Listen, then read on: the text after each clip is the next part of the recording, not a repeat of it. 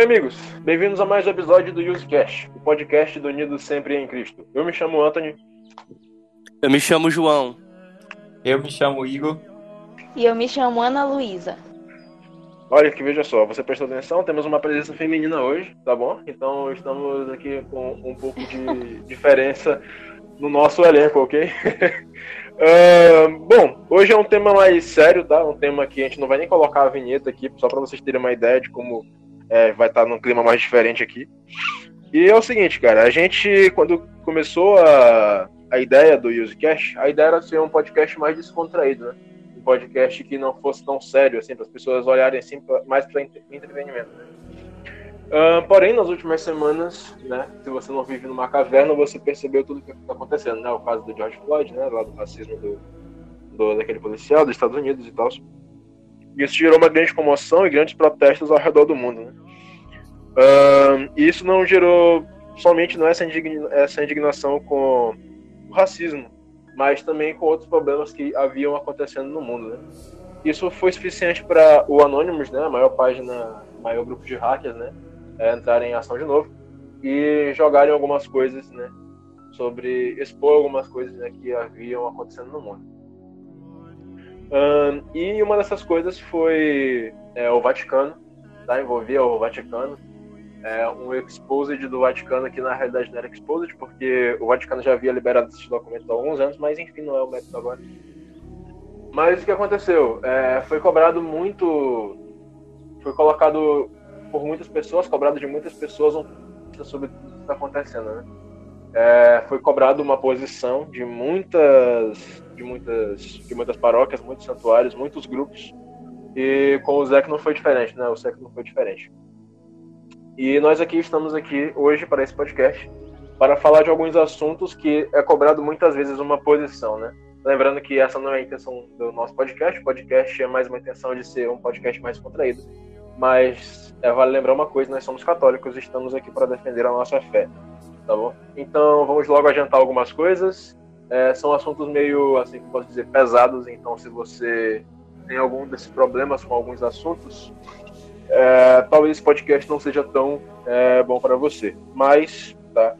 É, nós vamos expor aqui não as nossas opiniões, e sim as opiniões da igreja, tudo que a igreja pensa, ok? Uh, vale lembrar também mais alguma coisa. É, nós sabemos que nós vamos receber muito hate com esse episódio, tá bom? Várias pessoas vão deixar de nos seguir, talvez, né? Esperamos que não, mas a, a probabilidade disso acontecer é bem alta. E né, vale ressaltar uma coisa, né, de novo, que é a opinião da igreja e não a nossa opinião, enquanto é, cidadãos brasileiros. Tá? É a nossa opinião enquanto católicos, apostólicos e romanos, que guiam um grupo de jovens, que é o SEC, e que também é, fazem esse podcast aqui para vocês. Queria falar a todos vocês que é, essa ideia de falar sobre isso, né, foi porque eu estava navegando, né, como um bom jovem do século 21 no Twitter, e aí eu vi uma postagem de um certo influenciador, né, alguém que tem uma posição entre aspas, né, um cargo alto no Twitter, tem voz no Twitter, e aí ele pedia, né, cobrava é, que a igreja devia falar, né, a gente, eles não aguentavam mais o silêncio da igreja sobre tudo isso que está acontecendo, né, sobre o racismo, sobre homofobia, sobre estupro, assédio, sobre o aborto, e aí é, eu, desci, eu resolvi compartilhar né, com o pessoal aqui.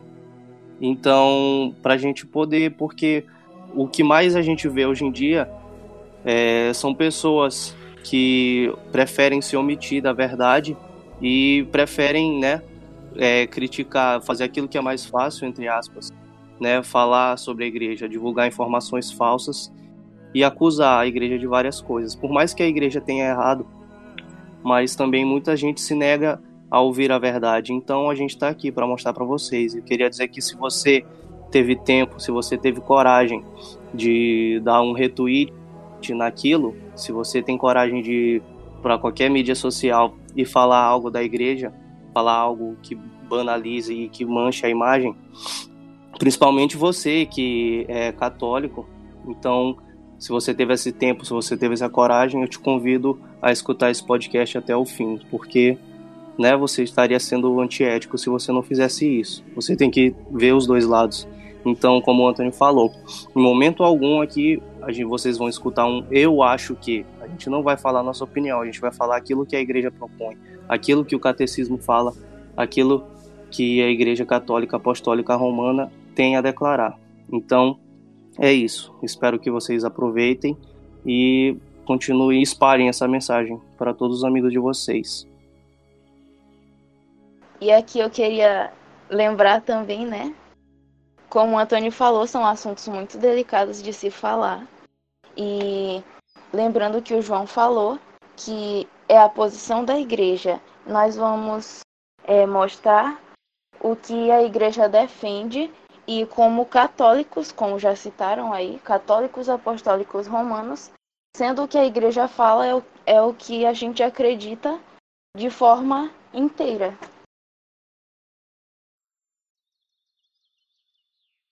Uh, vale ressaltar outra coisa também, que é mais um tópico, de que esse podcast aqui, ó, é uma das grandes coisas que me fez aceitar esse podcast, é porque é, ver pessoas atacando a igreja o tempo todo eu vejo, isso não é nenhuma novidade para mim. Só que agora começou uma nova onda de que eu estou vendo pessoas de dentro da igreja é, usando argumentos contra a igreja, né? é, falando contra a igreja. Então, esse aqui ia e aí vem uma reflexão. Isso pode ser é, mau caratismo ou pode ser falta de informação. E se for o caso de falta de informação, tá aqui esse podcast para isso. Beleza? Então vamos para os temas. Um outro tópico que é importante a gente tratar aqui é que algum desses temas pode ser colocado como pauta tá, de alguma ideologia, na realidade não, tá? É, por exemplo, a gente vai falar hoje sobre racismo, tá? E racismo muitas vezes é colocado como uma pauta é, esquerdista, né? Uma, uma pauta progressista. E vale ressaltar uma coisa, tá, cara? É o que nós vamos falar aqui, nós vamos nos posicionar é, contra tudo isso, claro, né? E se posicionar contra isso, cara, não significa que você é um comunista, é de esquerda, não. É, se posicionar sobre tudo isso não é mais uma questão de ser ideologizado ou não, uma questão de ser humano, tá bom? É, tá bom? Então nós vamos tratar aqui de alguns assuntos e vai ressaltar logo, ressaltar logo que essas opiniões, é, como nós já deixamos bem claro, são opiniões da igreja e não nossas, tá bom? Então, é, nós vamos abordar aqui alguns temas, tá bom? É, o tema principal da noite aqui, né, no caso, é o tema do racismo, tá? Com o caso do George Floyd, tá? Que subiu é, algumas hashtags como Black Lives Matter, é, vidas negras importam e um pouco dessa pauta do racismo, né? Então essa pauta está em alta e muita gente às vezes acusa a igreja de ser racista, acusa a igreja de não se é, não falar sobre isso, né? não se pronunciar sobre isso. É, então nós viemos aqui para provar para vocês que a igreja sim é, se manifesta sobre isso, fala sobre isso, condena isso, tá bom? E nós estamos aqui para provar isso para vocês, tá bom? Porque muitas vezes eu vejo que as pessoas falam a igreja não fala sobre isso, a igreja não fala sobre aquilo, mas também nunca pesquisou sobre isso, né? E nós aqui propomos, tiramos nosso tempo para estudar sobre alguma dessas pautas e sobre o que a igreja pensa. E como eu já havia falado, são sempre a opinião da igreja, tá? São pautas que nós estudamos muito para fazer esse podcast. E é isso, tá bom? Então a primeira pauta que nós vamos trazer aqui para é, esse podcast de hoje é a pauta do racismo, tá bom? Então, Igor aí contigo, beleza? Boa noite, pessoal. Como, foi, já, como já foi dito aqui, é, nada do que nós iremos falar é, é o nosso achismo, é o que nós achamos, porque nós temos sim opiniões próprias, mas com certeza as nossas opiniões são baseadas nas escrituras da igreja, no, nos mandamentos de Cristo e na, na, na Santa Bíblia, certo? E nada melhor do que começar do que a própria fala do nosso Santo Padre, do nosso Papa Francisco, que disse o seguinte sobre a intolerância. Ele falou, abre aspas, é preciso superar todas as formas de racismo, de intolerância e de instrumentalização da pessoa humana. Certo?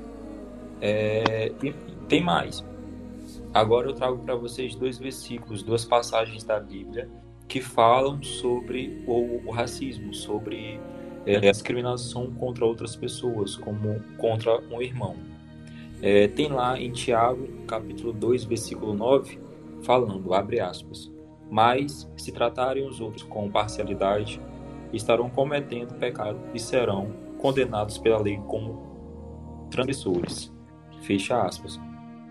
É, também tem lá em Gátalas, Gálatas, perdão, capítulo 3, versículo 28, abre aspas. Não há judeu nem grego, escravo e livre, homem nem mulher, pois todos são em um Cristo Jesus. Daí qualquer pessoa que venha dizer que a igreja nunca se posicionou totalmente equivocada, é totalmente errada, certo? Agora eu vos trago um trecho, um tópico do Catecismo da Igreja Católica de 1934, para vocês verem que como as pessoas falam que a igreja nunca se posicionou, ela se posiciona desde a, a, a Bíblia até o seu catecismo. Abre aspas. Criados à imagem do Deus único, dotados de uma mesma alma racional, todos os homens têm a mesma natureza e a mesma origem. Resgatados pelo sacrifício de Cristo, todos são convidados a participar na mesma felicidade divina.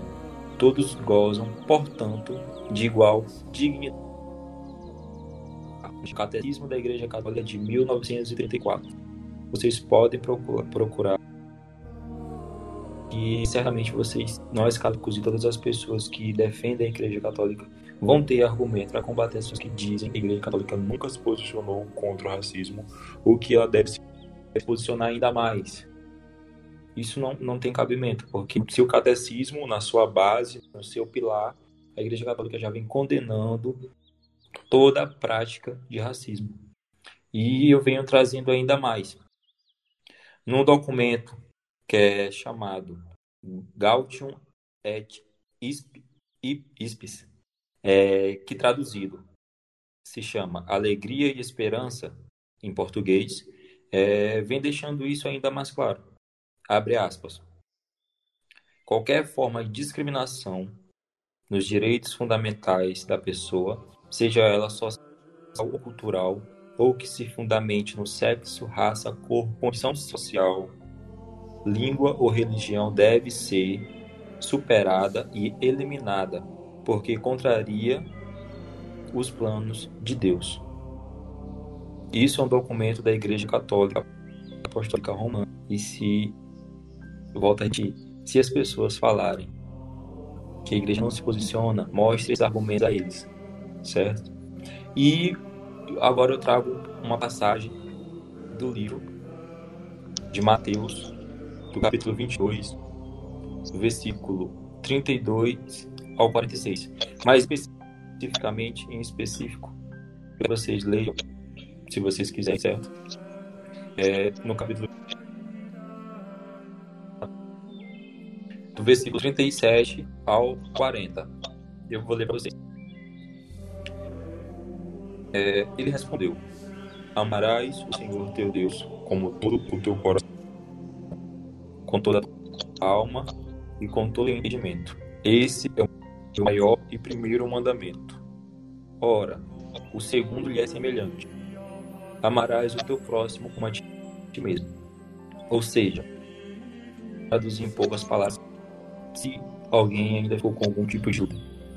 Desde os primórdios da Igreja Católica, desde os mandamentos de Cristo de Deus, ele condena a Igreja Católica não é favorável ao racismo, porque ela sempre se posicionou diante de documentos, diante de, do seu catecismo, diante da própria palavra de Jesus, que está na Bíblia. O que resta são as pessoas estudarem sobre a Igreja, certo?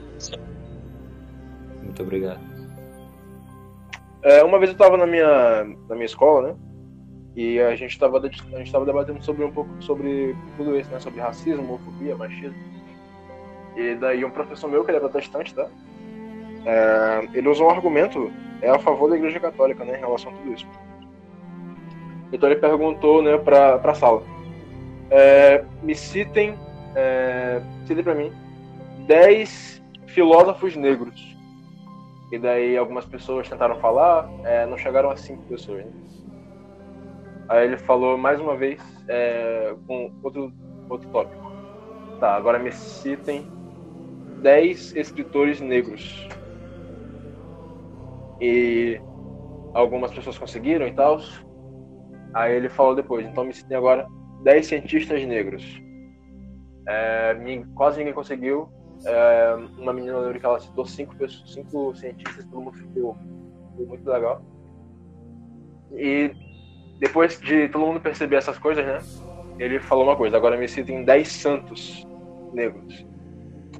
E eu pensei da seguinte forma, agora é o momento de brilhar, né? E daí eu falei 15 santos negros, né? E todo mundo ficou, é, e daí ele chegou a uma conclusão. Muitas vezes as pessoas taxam a igreja de machista, racista, homofóbica, né? Tantas coisas.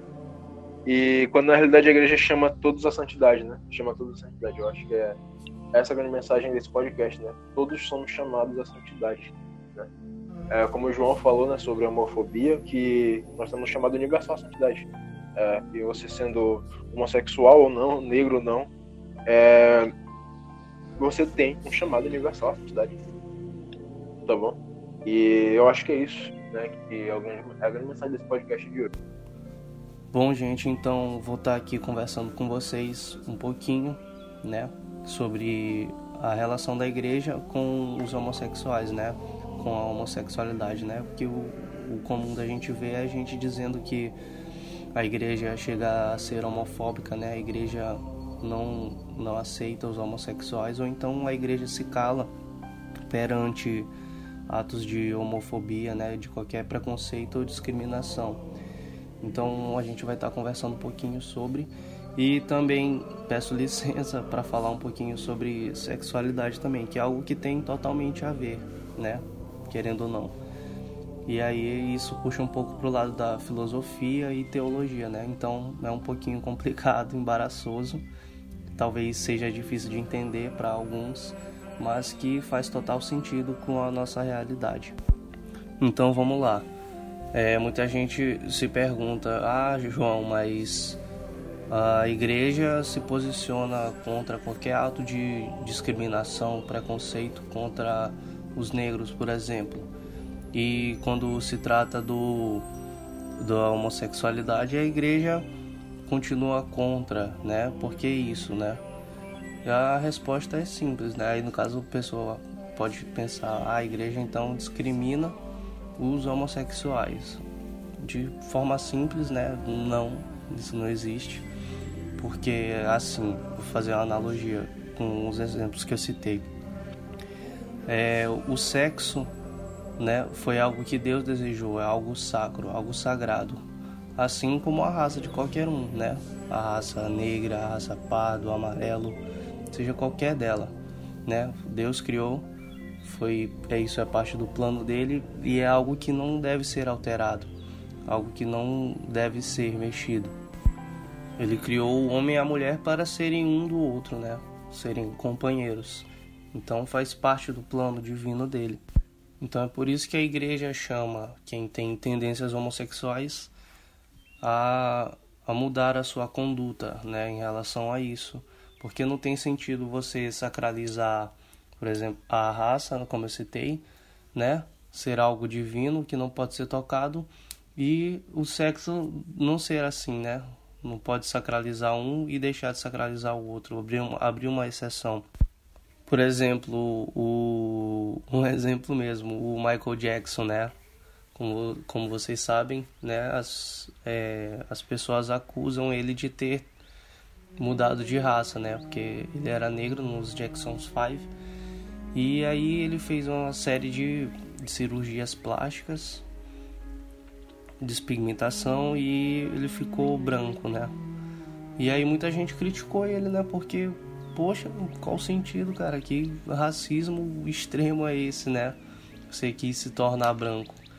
E aí ele se sentiu na, na, na defesa e, e se defendeu dizendo que na verdade ele sofria de uma doença de pele, se eu não me engano era o vitiligo. Então não foi porque ele quis, né? Ele desejou. Mas a questão não é essa, a questão é porque que ele se sentiu no dever, né? Ele teve se sentiu na necessidade de se defender, né? Porque as pessoas julgaram ele, né? As pessoas discriminaram ele por fazer isso. Então é exatamente a mesma coisa do sexo, né? Por que, que isso não se aplica ao sexo, então, né? Como eu falei antes, por que, que o sexo tem que ser sacralizado ou a raça tem que ser sacralizada e o sexo não, né? Foi uma coisa que Deus, né? Essa complementariedade. Deus desejou para que o homem fosse da mulher e que a mulher fosse do homem. E não somente a homossexualidade, né, que é essa distorção da sexualidade humana, né? A sexualidade humana, né, ferida pelo pecado original, existem inúmeras tendências, né, para isso. Por exemplo, é, um homem que é casado que pratica masturbação, ou então que é adúltero, né, trai a sua esposa, ou então que vive da pornografia, né, enfim, é, todos esses, né, todos é, nós como cristãos somos convidados a conter essa sexualidade, né, porque a sexualidade na verdade é uma energia. Eu vou falar, como eu falei no início, falar um pouquinho mais tarde, mais detalhadamente sobre isso.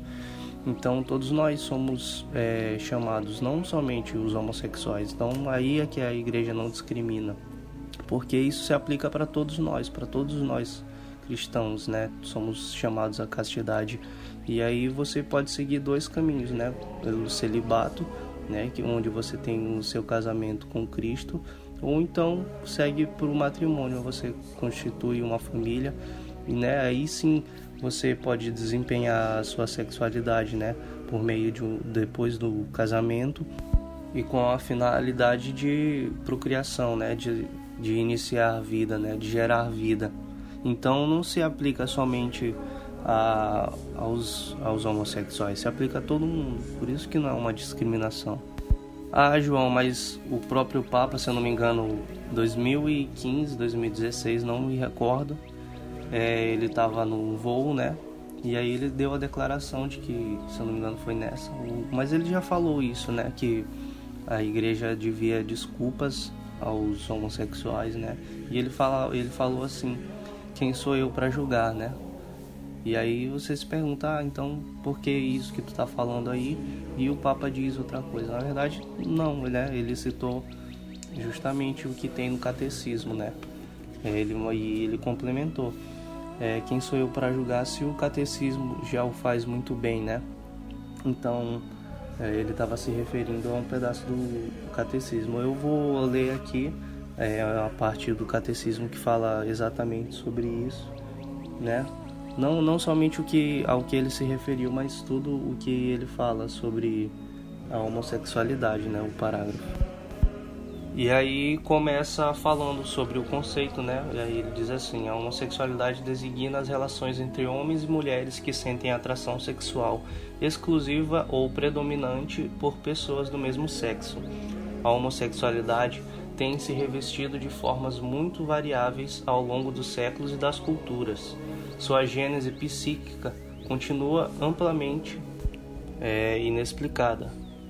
É, apoiando-se na Sagrada Escritura, que os apresenta como depravações graves. A tradição sempre declarou que os atos de homossexualidade são intrinsecamente desordenados, são contrários à lei natural, fecham o ato sexual ao dom da vida, não procedem de uma complementariedade afetiva e sexual verdadeira. Em caso algum, podem ser aprovados.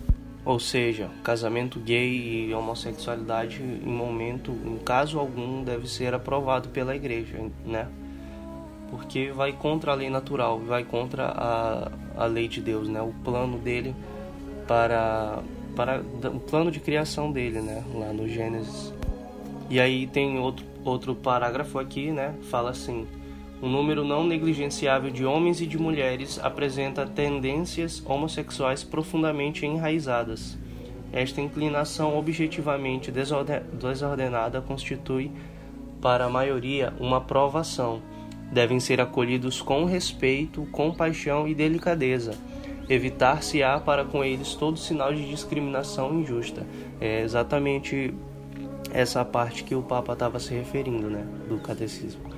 Estas pessoas são chamadas a realizar a vontade de Deus em sua vida e, se forem cristãs, a unir ao sacrifício, a se unir ao sacrifício da cruz do Senhor, é, junto com as dificuldades que podem encontrar por causa de sua condição. E ele termina aqui: as pessoas homossexuais são chamadas à castidade pelas virtudes de autodomínio, educadoras da liberdade interior, às vezes pelo apoio de uma amizade desinteressada, pela oração e pela graça sacramental, podem e devem se aproximar gradual e resolutamente da perfeição cristã, ou seja, a santidade, aquilo que eu falei, né? Não somente eles, né? Não existe a discriminação porque todos nós cristãos somos convocados à perfeição cristã, né? Somos convocados a sermos santos. Então, por exemplo, se você tivesse um filho homossexual, ou melhor, se você tivesse é, fazendo juiz ao, ao primeiro exemplo que eu usei, né? Se você tivesse um filho com essa dificuldade, se tivesse um filho negro, né? Com que ele não se aceitasse assim e quisesse mudar a sua raça, né? Você não ia discriminar ele, você não ia julgá-lo, ia condená-lo, né? Você ia querer fazer o melhor para ele, né? Para que ele se sentisse bem e conseguisse superar isso, né? Conseguisse mudar esse pensamento, porque ele deveria se amar como ele é e aceitar aquilo, aquela ideia inicial de que Deus tem sobre ele, né? Aquela função que Deus deu para ele, aquilo que Deus propôs para ele. Então não existe de forma alguma uma, uma discriminação perdão, da igreja para com os homossexuais, né?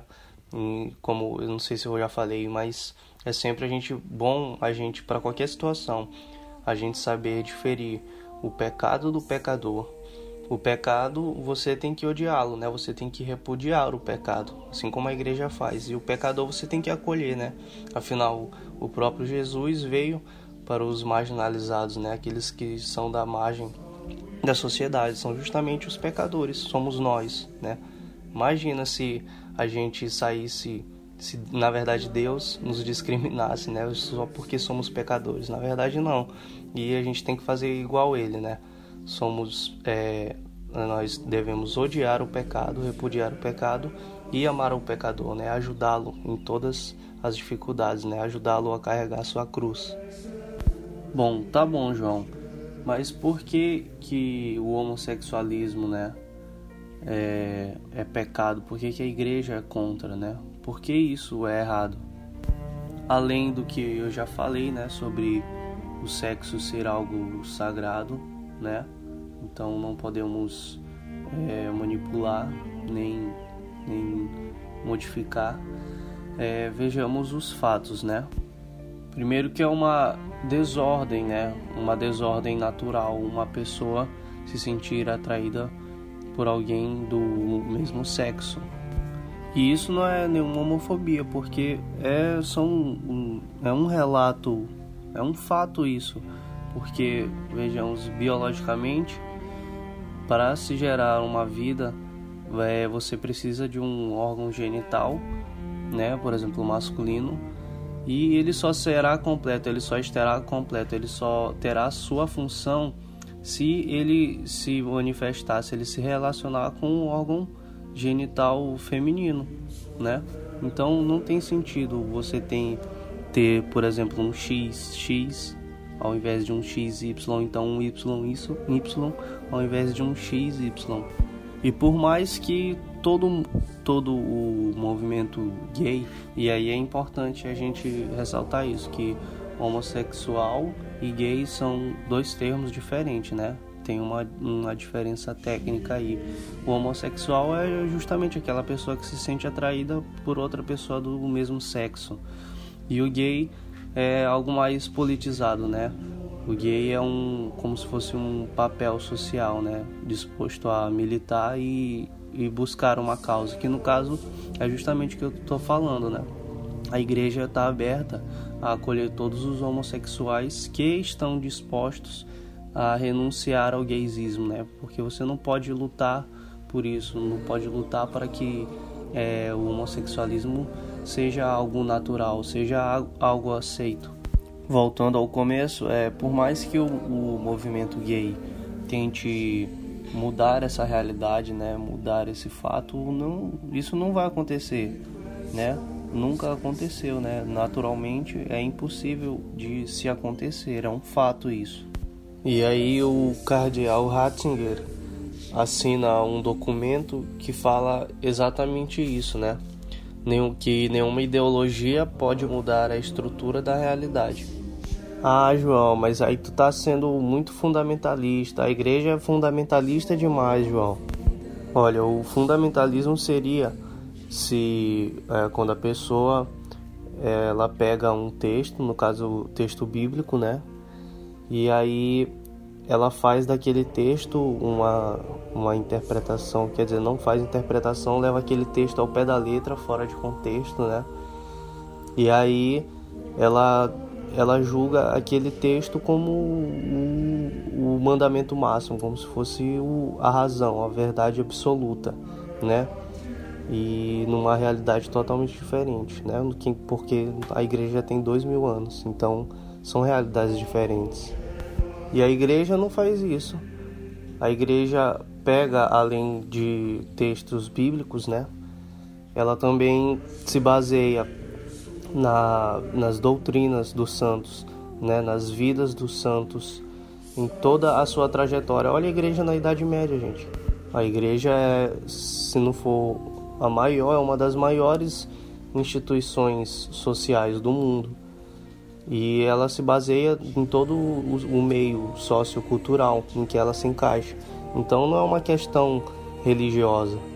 Muita gente se defende ou ataca dizendo que ah, isso é uma convicção religiosa de vocês e isso não cabe para a sociedade porque nem todo mundo é adepto da sua religião ou acredita em Deus. Então guarde esses seus pensamentos quando você estiver no seu templo, na sua igreja, mas não é uma questão religiosa, é a questão da, da realidade, da estrutura do real. Você abre os olhos, você enxerga, você pensa, você raciocina e logo você percebe. Você percebe o mundo real, você percebe aquilo que está em sua volta. O padre Paulo Ricardo, falando justamente sobre isso, ele vem e diz que as pessoas podem fazer inúmeras, podem convocar um milhão, 500 milhões de pessoas para fazer uma manifestação contra a gravidade, que as coisas vão continuar caindo. Simplesmente elas vão continuar caindo, porque, novamente, nenhuma ideologia pode mudar a estrutura da realidade. Né? Isso é uma verdade absoluta, então isso é um fato. Não tem como mudar isso, não tem como contestar. Basta as pessoas enxergarem isso, abrirem os olhos raciocinarem e enxergarem. Não tem como mudar essa realidade. Você pode fazer inúmeras manifestações contra a heterossexualidade, mas ainda vai ser um homem e uma mulher que vão dar origem à vida, vão dar origem à humanidade. Então, João quer dizer que o homossexual, a realidade dele é que ele, diferentemente de um, um garoto hétero, não pode construir a sua família, não pode se relacionar com ninguém, não pode é, escolher esperar se casar com alguém e ter filhos, é isso. Desse ponto de vista, né, na verdade, em qualquer ponto de vista, vendo essa situação, realmente é, é triste porque ninguém merece né, ficar sozinho a vida toda. Mas é justamente o amor, né, mais uma vez que está sendo, né, distorcido, né, pelo pecado original. E aí o Padre Paulo Ricardo num vídeo ele recebe um, um, um questionamento, uma pergunta nesse mesmo modelo, né, que um garoto pergunta para ele justamente sobre isso do, da vida do homossexual, né? Ele foi destinado a ficar sozinho, diferentemente dos outros, por mais que o caminho final, né? A meta seja o casamento com Cristo, mas ninguém merecia viver essa realidade. E então ele, o padre disse que é simplesmente perfeito, é perfeitamente possível você ser feliz e não praticar sexo ou masturbação, né? Qualquer prazer sexual. E aí é que tá o pecado original, né? Deturpando o amor. Porque muita é, o que o que está implantado na sociedade é que e aí eu já entro mais no lado da, da sexualidade, né? É que o amor, né, você obtém, né, o, a, o nosso anseio maior de todo a nossa vocação, né, o nosso anseio, o nosso desejo é o amor, certamente de todo ser humano, né? O próprio Jesus disse que a nossa a nossa vocação é amor. E aí é, hoje em dia é muito é muito banalizado e as pessoas acham que é, o amor é obtido através do sexo, do sexo, então ele é despejado pelo por meio do sexo, né? Quando na verdade o sexo é uma energia que Deus nos deu, né, para para amar, para demonstrar o nosso amor durante o matrimônio. Mas então, João, o que o que resta, né, o homossexual? Qual, qual qual seria o termo que usam, né? Qual seria a cura gay, né? A verdade é que não, na verdade não é o que muita gente espera que seja um antídoto que vá com que o, o rapaz que gosta, que sente desejo de outros rapazes, comece a sentir desejo de, de mulheres. Não é isso, isso não existe e nunca vai existir. A, a cura para essa, né, a cura gay, é a mesma cura para o hétero, para o bissexual, para o transexual, para todos nós, que é a santidade. Essa é a cura para todas as doenças. Porque se não fosse, aí sim seria um ato de discriminação com os homossexuais. Quer dizer então que aquele rapaz que sente desejo por mulheres, né, se casa, tem filhos, eles podem ser santos, né? Ou então é, aquele rapaz que sente desejo por mulheres, né, um heterossexual, e aí ele decide não se casar e viver o celibato, o celibatário e aí ele também pode ser santo e só eles. Não, isso não existe. Isso sim seria uma discriminação. Como eu já disse, todos nós somos chamados à santidade, todos nós somos chamados a tomarmos a nossa cruz e caminharmos para um encontro com Cristo. Então é preciso tirar essa imagem da, da cabeça de que só porque é, a pessoa é casada ela pode pensar em sexo o tempo inteiro, né? Isso não existe, porque é, todos nós somos chamados ao celibato, né? Por exemplo, um marido que que está, que, por exemplo, a, a noiva está grávida, né? Ou então teve algum problema na, na ovulação, então eles eles são chamados a a praticarem o celibato temporário, né, até tudo voltar ao normal e aí sim eles poderem ter relações sexuais abertas à geração de uma vida. E o, padre, por exemplo, né, ele ele faz seus votos e escolhe o celibatário, né, o celibato eterno para sempre. Assim como o solteiro tem que viver em celibato até que ele se case e possa ter relações sexuais com sua esposa. Então, o celibato é uma realidade para todos nós. E mais uma vez eu digo que isso, se não fosse para todos nós, né, se os homossexuais ficassem de lado, isso sim seria uma discriminação, isso seria um preconceito. O sexo que é aberto à vida, ele é aceito, né? Aí existe o sexo. Agora o sexo entre homens que não há abertura à vida, o sexo com camisinha anticoncepcionais, todos esses tipos que não são é, abertos à procriação, à vida, e aí não existe o sexo. Então eu acredito que seja isso que eu tenha para conversar com vocês, né? A igreja não se cala perante a homofobia, a igreja não é homofóbica, né? Então espero que vocês tenham mais esse cuidado de, né, de pesquisar, buscar sempre o outro lado das coisas. Lembrando que o convite a conversão, o convite à santidade é válido para todos nós, para qualquer pecador, para todo mundo, seja qual for o tipo do seu pecado. É, a conversão é para todos, a santidade é para todos. Bom, pessoal, hoje eu vim falar para vocês sobre os casos de abuso e assédio dentro da Santa Igreja. Primeiramente, quero falar que todo homem, desde Adão, tende a cair para um lado, tende a ser tentado, tende a muitas vezes falhar. Mas Deus, em sua santidade, amor e misericórdia, vem nos dizer que estará conosco até o fim que nós podemos lutar para não cair, podemos lutar contra as tentações, podemos muitas vezes cair e falhar, mas também podemos nos levantar e lutar. Bom, vamos continuar. Tal crime é há bastante tempo discutido e combatido pela Santa Igreja. E como todos sabem, recentemente é, tal tema foi bastante abordado pelo, por todos, né? e a Santa Igreja tomou sérias medidas. O Papa Francisco classificou tal crime como sendo uma cultura da morte, ferindo diretamente os princípios da Santa Igreja e a Deus. Também ele extinguiu uma lei que há muito tempo foi, foi decretada, ainda do Pontífice de São João Paulo II. Sim, o nome dela era o Sigilo Pontífice, uma, uma lei que zelava em guardar a privacidade das vítimas de tal crime, para que no futuro elas pudessem ter uma vida normal, pelo menos pouco normal, para que as feridas físicas e psicológicas seriam irreversíveis. Infelizmente, tal ato também guardava o passado de seus agressores, homens que não eram mais padres.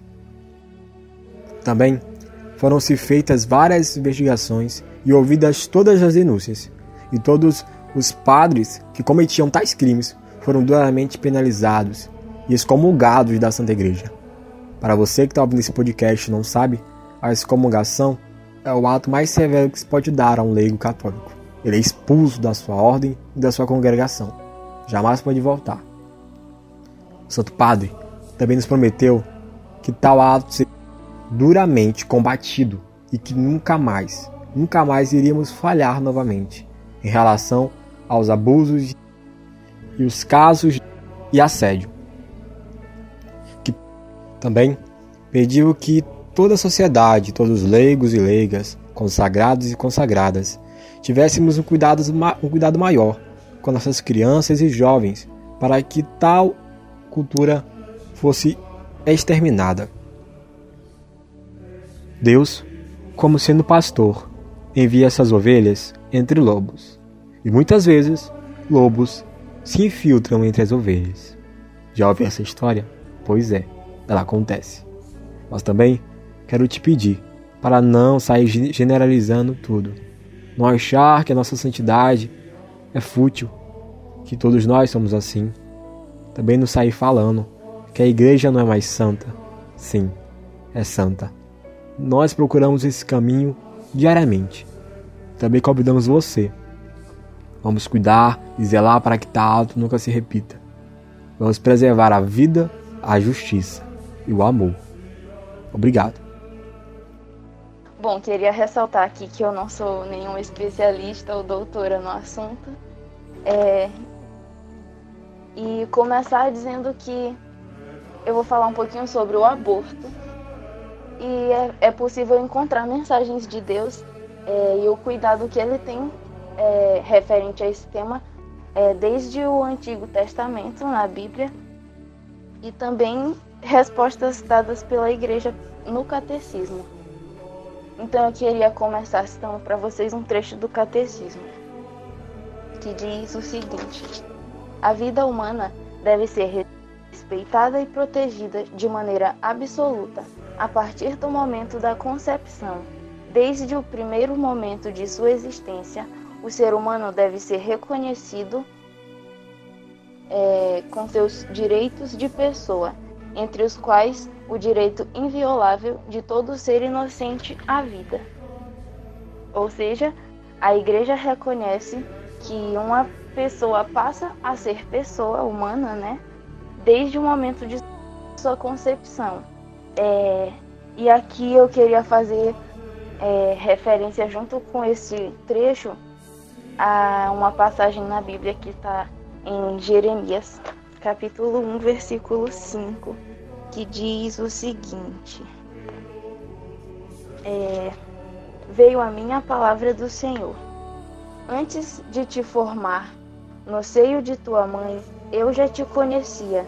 Antes de saíres do ventre, eu te consagrei e te fiz profeta para as nações. Aqui eu li Jeremias 1, versículos 4 e 5. E com isso a igreja nos diz, né? Jesus nos diz do amor que ele já tem por nós desde antes de nos formarmos dentro do seio de nossa mãe, né? Antes de sairmos, ele já tinha nos consagrado e já tinha é, escolhido para nós todos os seus planos. É, então é ali na concepção que uma nova alma é formada, né? Por, Deus. É, é ali que já é considerada uma vida. E é justamente aí que a gente quer é, falar para vocês que interromper esse desenvolvimento é um crime diante de Deus.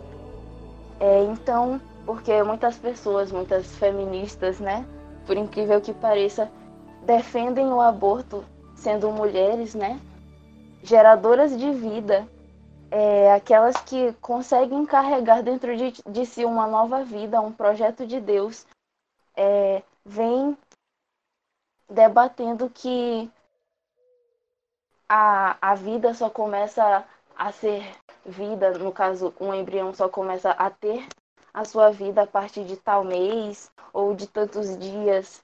É, tem todas essas argumentações, né? Quando na verdade a igreja, a partir do que Deus mesmo nos diz na Bíblia, né? Defende que desde a concepção ali já se forma uma nova vida. Já tem um projeto antes mesmo de ser um feto ou um embriãozinho. E aqui eu continuo é, a sequência do catecismo, que diz: o próximo parágrafo diz: Desde o século I, a Igreja afirmou a maldade moral de todo o aborto provocado. Este ensinamento não mudou, continua invariável. O aborto direto quer dizer querido como um fim ou como um meio, é gravemente contrário à lei moral, que diz: não matarás o embrião por aborto e não farás perecer o recém-nascido. É, e também diz: Deus, Senhor da vida, confiou aos homens a nobre missão de preservar a vida, missão que deve ser exercida de maneira digna pelo homem. Por isso, a vida deve ser protegida com o máximo cuidado desde a concepção. O aborto e o infanticídio são crimes hediondos. E aqui eu quero lembrar que, como ele começa o parágrafo, desde o século I, com isso ele quer dizer que é, eles já afirmavam né, que a prática do aborto ou, é, como ele diz, o infanticídio quando matamos crianças mesmo depois de sua é, do seu nascimento é, já era pregado desde o começo né pelos apóstolos. E é que eu lembro que existe um, um ensinamento dos doze apóstolos que é chamado de Didaquê e nesse Didaquê ele fa já fala sobre o aborto né é, não citando aborto em si mas tem. Eu consegui procurar na internet e só tem para vender, mas eu consegui uma, uma ação em PDF. E tem no dia daqui, na parte 2, que fala sobre o caminho da vida e o caminho da morte. No capítulo 2 ele diz assim: Não mate, não cometa adultério, não corrompa os jovens, não fornique, não roube, não pratique a magia nem a feitiçaria. E aí ele diz: Não mate a criança no seio de sua mãe e nem depois que ela tenha nascido. É, então a gente pode ver que as pessoas muitas vezes, essas as feministas, né? As pessoas que são a favor do aborto dizem: ah, mas nem sempre foi assim, a igreja nem sempre é, foi contra o aborto. E aqui a gente pode ver que desde os primeiros apóstolos, né, eles já nos ensinavam que nós não devemos, é, é, nós não devemos abortar, nem praticar é, crimes contra crianças, né? É, também tem mulheres que vêm dizendo que a mãe tem o direito ao corpo dela. É, pode ser até verdade, mas uma mulher não é formada de braços, pernas, de cabeça, de bebê. O bebê não faz parte do corpo da mulher, ele só está ali por um momento, por um período. O bebê não é o corpo da mulher, ele é uma vida com seus direitos também. Tanto é que ele tem todos os membros, assim como a mulher também tem. Aí as pessoas podem debater esse argumento com: ah, mas é só um pingo d'água. Mas um pingo d'água não deixa de ser água. Eu faço essa. essa. como que eu posso dizer? Não é uma, é uma analogia. Bom, um pingo d'água continua sendo, sendo parte da água, né? Se formos analisar um, uma gota d'água, é, a gente vai encontrar as mesmas substâncias que é, que vão ser encontradas se analisarmos uma grande porção de um oceano, algo assim. É, e aqui também, então, eu quero é, ler um salmo que também fala é, que também fala sobre a vida, né, sobre o aborto, é, com uma mensagem de Deus para nós. É o Salmo 139. É, os versículos de 13 e seguintes, acho que até o 16. Diz assim: Foste tu que criaste minhas entranhas e me teceste no seio de minha mãe. Eu te louvo, porque me fizeste maravilhoso. São admiráveis as tuas obras. Tu me conheces por inteiro. Não te eram ocultos os meus ossos quando eu estava sendo formado em segredo e era tecido nas profundezas da terra. Ainda embrião, olha que maravilhoso, ainda embrião, teus olhos me viram e tudo estava escrito no teu livro. Meus dias estavam marcados antes que chegasse o primeiro. Olha que lindo como ele diz no versículo 16: Quando eu ainda era um embrião, os teus olhos já me viram. Olha como é bonito Deus falando através de um salmo para nós, quer dizer, ele inspira nós a falarmos para ele, né? É, e tem pessoas que vêm dizer que a igreja algum dia na vida veio a ser a favor do aborto. É, então eu quero é, complementar, né, que jamais aquele que é, estudar, como o Igor citou né, na fala dele, vai é, dizer que Deus defende todas essas coisas e que nos ensina a defender também. Jesus já falava, Deus já falava, né, desde o Antigo Testamento, né, no Êxodo. Deixa eu procurar, eu não tinha marcado, mas é importante falar. Acho que é capítulo 21. É, capítulo Êxodo capítulo 21, versículo 20. Se alguém ferir o escravo ou a escrava a cacetadas, de modo que lhe morra nas mãos, o escravo deverá ser vingado. Mas se o escravo sobreviver por um ou mais dias, não será vingado, uma vez que ele era propriedade sua. Aí o 22 vem dizer assim: Se alguns homens a obrigarem a atingirem uma mulher grávida, fazendo-a abortar, mas sem maiores danos, o culpado será multado de acordo com aquilo que o marido da mulher exigir e os juízes decidirem. Então, desde, os, é, desde o princípio, né? Deus já vem mostrando seu carinho para conosco, né? É, de como ele vem, como ele tem esse cuidado, né, com seus filhos, desde antes de serem concebidos, né? Como já dizia no Salmo. Então é, acontece que a questão do aborto é muito debatida, né? Só que as pessoas vêm a buscar é, muitos argumentos, assim, pode-se dizer meio que soltos, quando, principalmente se tratando de cristãos, né? Não procuram nas escrituras, não procuram no que diz a igreja, né? É, e, é, e nisso a gente pode ver até é, como Jesus mesmo. Ele explica desde a sua concepção, né? Por Maria.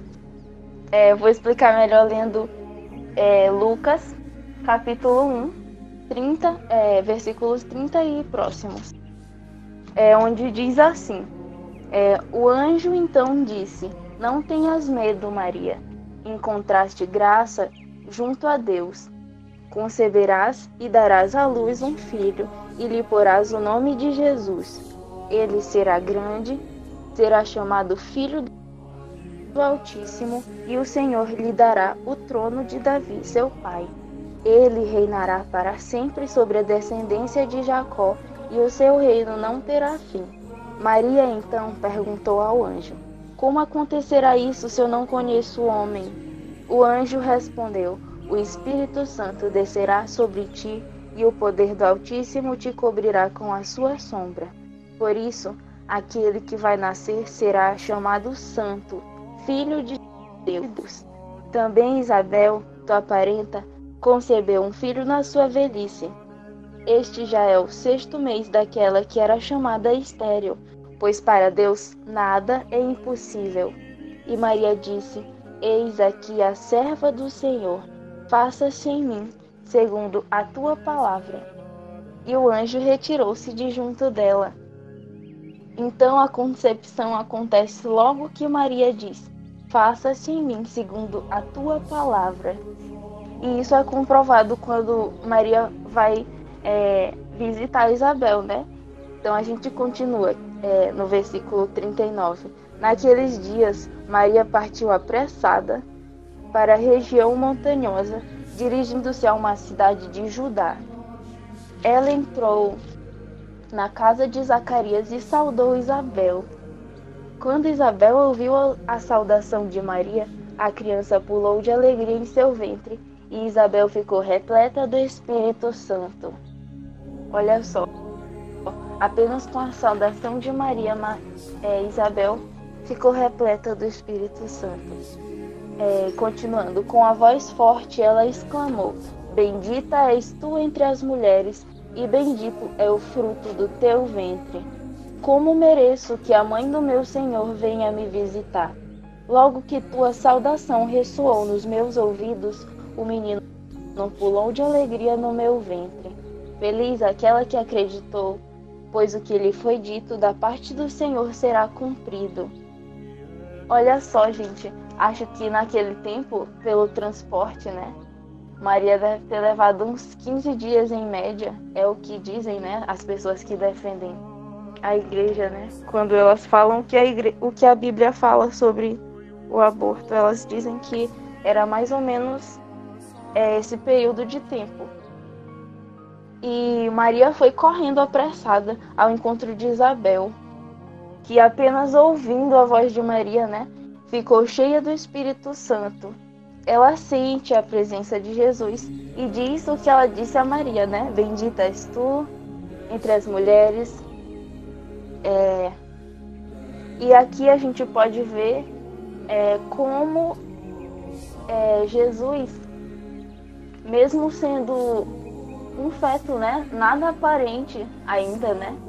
Uma criança de 15 dias, que é o que muitos dizem que ainda pode ser abortado, né, um feto de 15 dias ou algo assim. Como a partir é, dessa presença no ventre de Maria, é, Isabel pôde ficar cheia do Espírito Santo. É, então, ela diz: Logo que tua saudação ressoou nos meus ouvidos, o menino pulou de alegria no meu ventre. E ela diz que feliz seja aquela que acreditou, pois o que lhe foi dito da parte do Senhor será cumprido. Então, logo que Maria deu o seu sim, ela já estava com uma vida em seus ventres, ela estava com a presença de Jesus, né? Já tinha um ser em sua em seu ventre, né? Então, aqui a gente consegue ver como desde uma concepção, desde a concepção, né, a gente já carrega as, as mulheres grávidas, né, já carregam é, uma vida em seus, em seus ventres, né?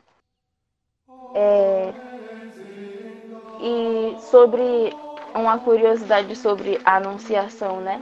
Lá na Terra Santa é, existe a Basílica da Anunciação, acho que todos devem conhecer, que foi onde o anjo apareceu, exatamente onde aconteceu esse episódio, é, esse, essa passagem que eu acabei de é, ler para vocês. E lá é, tem uma frase no altar que diz assim: Verbum caro que factum est. Geralmente a gente escuta verbum caro factum est, factum est, né? Só que lá existe verbum caro que factum est, que significa aqui o verbo se fez carne. Exatamente na Basílica da Anunciação, onde Maria deu seu sim e concebeu do Espírito Santo.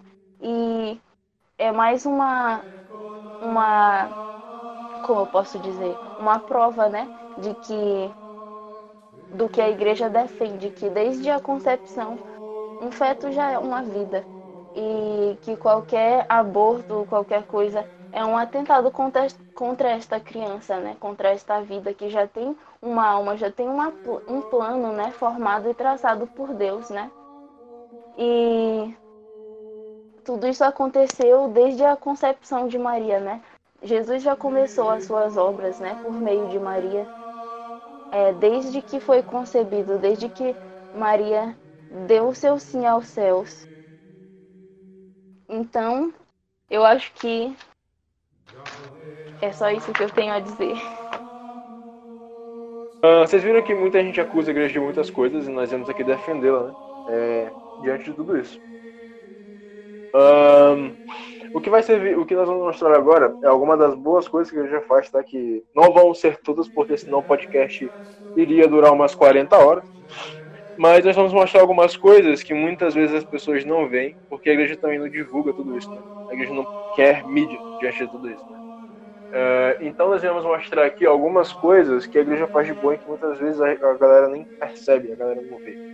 Tá bom? Então para falar sobre tudo isso a gente chamou aqui, né, o Igor para falar sobre tudo isso. Beleza? Então vai lá, Igor. Bem, pessoal, como o nosso amigo Antônio falou, a igreja ela, não, não, ela divulga ela divulga, faz propaganda em si. Porque na Bíblia mesma fala que, que o que uma mão faz, a outra não deve ver. Então não tem por que ela fazer e se achar, se achar melhor do que ela fez, porque não é esse o intuito da igreja. Eu vou falar aqui alguns números, e são números bem expressivos, que creio que nenhuma ONG faça, que nenhuma outra instituição faça quanto à Igreja Católica, que para que todos nós tenhamos conhecimento sobre isso. Eu vou começar no campo da educação, sobre escolas e, e universidades. É, a igreja administra, ela tem, ela doou para as pessoas, para o seu povo, é, 73.263 escolas maternas, ou seja, escolas creches é, frequentadas por mais de 6 milhões 963 mil 669 alunos. Eu vou falar tudo, não vou falar redondo os exatos, para que nós possamos ter a dimensão do quanto a igreja ajuda a população. É, a igreja também tem, administra 20, é, 96.822 escolas primárias para 32, 32 milhões 254.204 alunos. A igreja também possui 45.699 institutos secundários para mais de é 19 milhões 407 mil e 417 alunos. Além, além disso, acompanha 2 milhões 309.797 alunos das escolas superiores e mais de 2 milhões 727.940 estudantes universitários. Eu estou falando mais de por quê? Porque esses números podem ser atualizados a qualquer momento e podem estar aumentando, certo? Então, o número que eu pesquisei exato foi esse, mas com certeza deve estar aumentando ao redor. E agora nós vamos para assistência é, de saúde no mundo, que é mais centralizada na África, na América e na Ásia. É, a igreja administra 5.034 34 hospitais nas regiões da América e da África. Mais de 16.627 dispensários, na maior parte sendo na África, América e Ásia. 611 leprosários distribuídos entre Ásia e África principalmente, não só lá. 15.518 casas para idosos, casas para idosos, ou seja, asilos, é, para doentes crônicos e deficientes, na maior parte na Europa e América. Mais de 9.770 orfanatos, na maior parte da Ásia, 12.082 jardins de infância, com maior número na Ásia e América, 14.391 consultórios matrimoniais, na maior parte na, na América e Europa, mais de 3.896 centros de educação e reeducação em todo o mundo, mais de 38.256 instituições de outro tipo, de qualquer outro tipo. Então, se caso alguém possa falar para você que o Papa tem que vender o seu cajado de ouro, se o que o Papa tem que vender todo o ouro da igreja para poder é, ajudar os pobres porque ela não vê, mostre esses dados a, a, a, a essas pessoas, mostre esse podcast para essas pessoas que com certeza ela, elas irão mudar de ideia. E vale ressaltar que esses são números apenas de oficiais, né? Não estamos nem contando com é, os grupos que, né? Por exemplo, só aqui no santuário da gente, no santuário de Nossa Senhora de Nazaré, tem dois grupos, esses dois grupos fazem ação direta, né? Então a gente não está nem contando com, com, isso, né? Estamos contando só com números oficiais que, a, que as próprias organizações da igreja fazem isso, né? Então você percebe que é um número muito maior e é um número que é, eu acho que nem dá para contar, né? Porque é muito é, é muito vasto, tá? Então, é, a igreja faz muita coisa, tá? E muita gente não vê essas coisas. Até porque eles não querem, como a gente falou, né? A igreja não quer mídia em cima de tudo isso. E esse foi o podcast de hoje. Muito obrigado a todos vocês que acompanharam a gente até aqui, tá? Perdão se o podcast ficou muito longo, porque a gente, né, tinha muito assunto para tratar aqui. E ainda tem mais assuntos para nós tratarmos aqui, né? Tinha aqui mais quatro temas que nós tiramos aqui, porque se ficaria realmente é longo demais o podcast. Mas se vocês quiserem uma parte 2 de, sobre tudo isso, né? E também um podcast somente sobre feminismo, né? Que é uma pauta que a gente tirou aqui. É, falem, mandem, mandem né, sugestão, as sugestões para nós, né? Um, bom, é, como a gente já tinha falado, a gente sabe que a gente vai receber muito hate de, é, com esse episódio aqui, né? E a gente aceita tudo, tudo isso, né? Uma coisa que nós sempre falamos, né, que é sempre bem tratado pra gente, é de que não é fácil ser católico. E se você é um católico que assume a sua fé, aí fica ainda mais difícil, tá bom? Então nós assumimos, né? É, se vocês quiserem falar alguma coisa, de falar alguma coisa para nós, é, debater conosco, estamos à disposição, tá bom? Mas venha debater se você estiver com a mente aberta para mudar de opinião, caso você aceite que você está errado, ok? E acho que é isso, né? Uh, agradecer aqui todo mundo que participou. Não, não vamos ter o Fala Bento hoje, tá? Que já é. Que o Fala Bento né, não, vai de... não vai dar pra fazer hoje, não tem nem clima, eu acho, pra isso. Né? E, bom, se você tiver mais alguma coisa, tiver alguma sugestão de tema pra mandar pra gente, vá no nosso Instagram, tá? É, se nos siga no Instagram, né? Arroba underline oficial. E Nos siga que vai, você não vai estar perdendo nada, tá? Temos alguns quadros no Instagram, temos várias coisas, postando, estamos postando é, todo dia alguma coisa. Então não esqueça de nos acompanhar. E é isso, né? Ana Lu, João, é, Igor, momento de se despedir é agora. Bom, gente, eu só queria é, é, agradecer você que chegou até o final desse podcast, né?